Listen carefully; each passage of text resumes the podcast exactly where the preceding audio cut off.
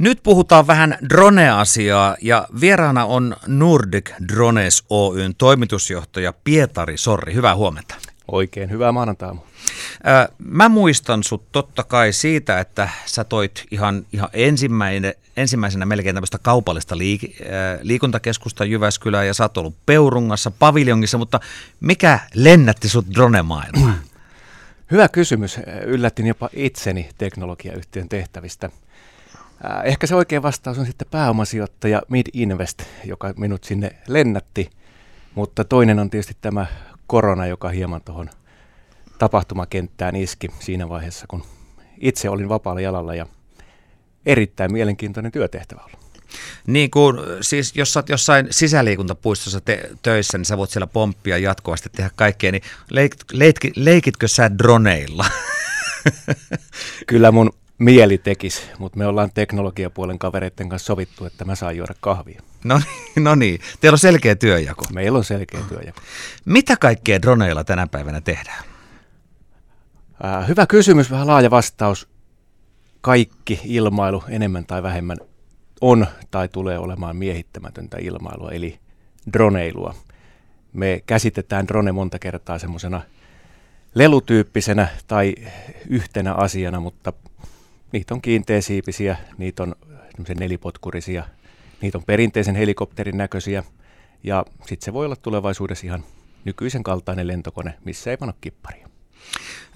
Nordic Drones sijaitsee siis Muuramessa ja tehän teette siellä laitteet ihan me ollaan drone-tehdas. Mm-hmm. Moni luulee, että me tuodaan maahan tai myydään, edustetaan jotakin. Toki me myymme ja edustamme erilaisia antureita, mitä droneihin tulee.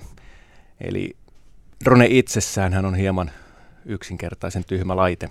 Siis se osaa lentää, jos sitä osaa lennättää.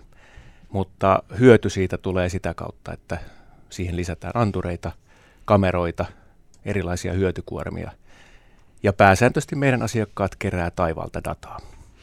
Niin, siis digitalisaatio tulee mullistamaan monen teollisuuden alan ja, ja tässä on varmaan se myös se teidän iskunpaikka myös. Ää, kyllä.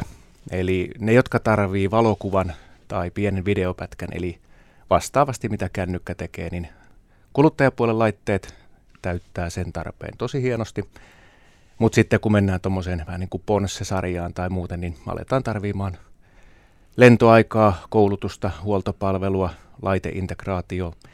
Ja usein nämä meidän laitteet tarvii sovittaa sinne asiakasteollisuuden tai viranomaisten omaan prosessiin, jolloin siellä on sitten erilaista softaa, koulutusta, ylläpitoa ja sitten hyöty tulee vasta sen laadukkaan datan prosessoinnin jälkeen siellä ihan loppupäässä. Niin, tosiaan se ei riitä, että te toimitatte ne laitteet sinne, koska jos mennään johonkin normaaliin vaikkapa teollisuusyritykseen, niin siellä ei välttämättä sitä osaamista ole, mitä tähän tarvitaan. No ei, otetaan vaikka kaivos- tai metsäteollisuus, niin he tarvii omaan nykyiseen prosessinsa datan, ja jos se digitalisaatio tai digiloikka tarvitsee sen datan taivaalta, niin pääsääntöisesti siellä asiakaspäässä ei ole edes RC-autoja ajaneita kavereita. Ja sitten kun kuitenkin puhutaan ilmailusta, niin se osaamiskuvio tai osaami, se saattaa olla jopa uhka tai pelote sille asiakaskentälle. Ja sitten se on mentävä sen koulutuksen kautta ja koulutuksen tarvii olla niin syvä, että asiakaspääty saa sen hyödyn, mitä ne on lähtenyt hakemaan. Muuten investointi on turha. No sä oot ollut nyt vajaa kaksi vuotta suurin piirtein tässä Joo. hommassa mukana, niin minkälainen on ollut kiinnostus, että, että tavallaan uskaltaako yritykset tehdä näitä hyppyjä? Äh, kovin äh, ehkä tämmöinen teollisuushype oli jo tuossa 2017-2018 nurkissa. Ja tota, ne toimialat, jotka löysi ratkaisun sieltä, siis niin kuin siinä vaiheessa jo, niin kaupunkikaavoitus, mallinnus, erinäköinen massalaskenta, ää, tota, niin, ja metsien digitaalinen metsäsuunnittelu, metsien arviointi, ne toimivat jo hyvin pitkälti tässä ympäristössä. Sitten moni toimiala tekee tämmöisiä ketteriä kokeiluja, tulee hakemaan, siis siellähän on kehitystyö vielä monella lailla kesken.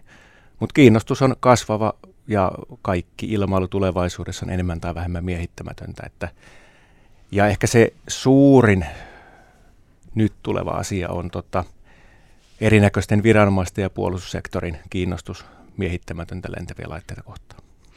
No kuinka kansainvälinen tämä muuramelaisyritys nyt sitten on ja entäs viiden vuoden päästä? Tämä on nyt jo tietysti varsin kansainvälinen pieneksi yritykseksi. Meillä on jälleen myöt Haimaassa, Ruotsissa, toki Suomessa, omaa toimintaa Tanskassa, Latviassa, Virossa. Ja tota, se, mitä tulevaisuuden ennustaminen on vaikea, mutta nykyistä kansainvälisemmin. Miten korona on sotkenut teidän kansainvälistymistä? Erittäin paljon. Tota, tässä toiminnassa pitäisi päästä siihen eh, ihan koulutukseen ja muuhun fyysiseen kokemukseen kiinni, niin nyt kun matkustusrajoitukset on ollut näin voimakkaita, niin näitä ei myydä netin kautta, jolloin sen alkustartin saaminen, niin kyllä se on vaikeuttanut tosi paljon. No onko pitänyt keksiä ikään kuin sitten toisenlaisia reittejä? On jo, ja hyödyntää nykyisiä yhteyksiä niin huomattavasti tehokkaammin. Ja totta kai erinäköiset virtuaaliset asiat ja tapaamiset ja muut, niin onhan ne nykypäivää tätä päivää. Mutta sitten se käytännön kokemus, käsitys, koulutus, se on tehtävä fyysisesti, siis ihan niin kuin läs, kohtaamalla, ja se ei onnistu pelkästään virtuaalisesti. No jos mietitään nyt tätä Suomea, eli meillähän on, sanotaanko nyt pykälien luvattu maa. Miten tässä drone-maailmassa? Suomikin on osa EUta vuoden vaihteeseen, eli tämän vuoden alkuun asti Eurooppa oli tässä asiassa maailman vähiten säädelty maanosa. Ja uuden EU-regulaation jälkeen hyppäämme suoraan sinne syvään päähän tai kovaan päähän, eli tästä tulee maailman eniten säädelty drone-lainsäädäntö. Ja tota, mennään ilmailainsäädännön piiriin ja ilmailainsäädännössä lähtökohtaisesti mikään ei ole helppoa. No mitä se sitten käytännössä tarkoittaa? Mitä nämä tiukentuneet säännöt on?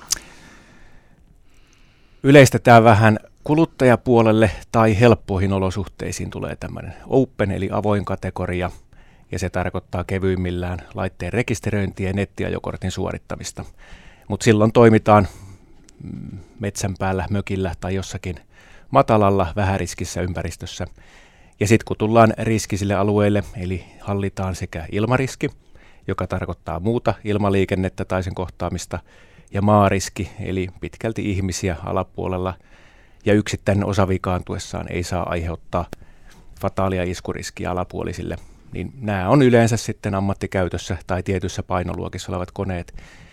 Ja tullaan spesifikkiin, eli luokkaan erityinen, ja silloin asiakkaat tulevat lähes helikopteriluvituksen tyyppisen prosessin piiriin, että ihan helpolla ei päästä. Otetaan tähän loppuun vielä semmoinen, sanotaanko, että jos mietitään aloja, jossa droneja pystyy hyödyntämään, niin minkälaisilta aloilta esimerkiksi teille löytyy asiakkaita?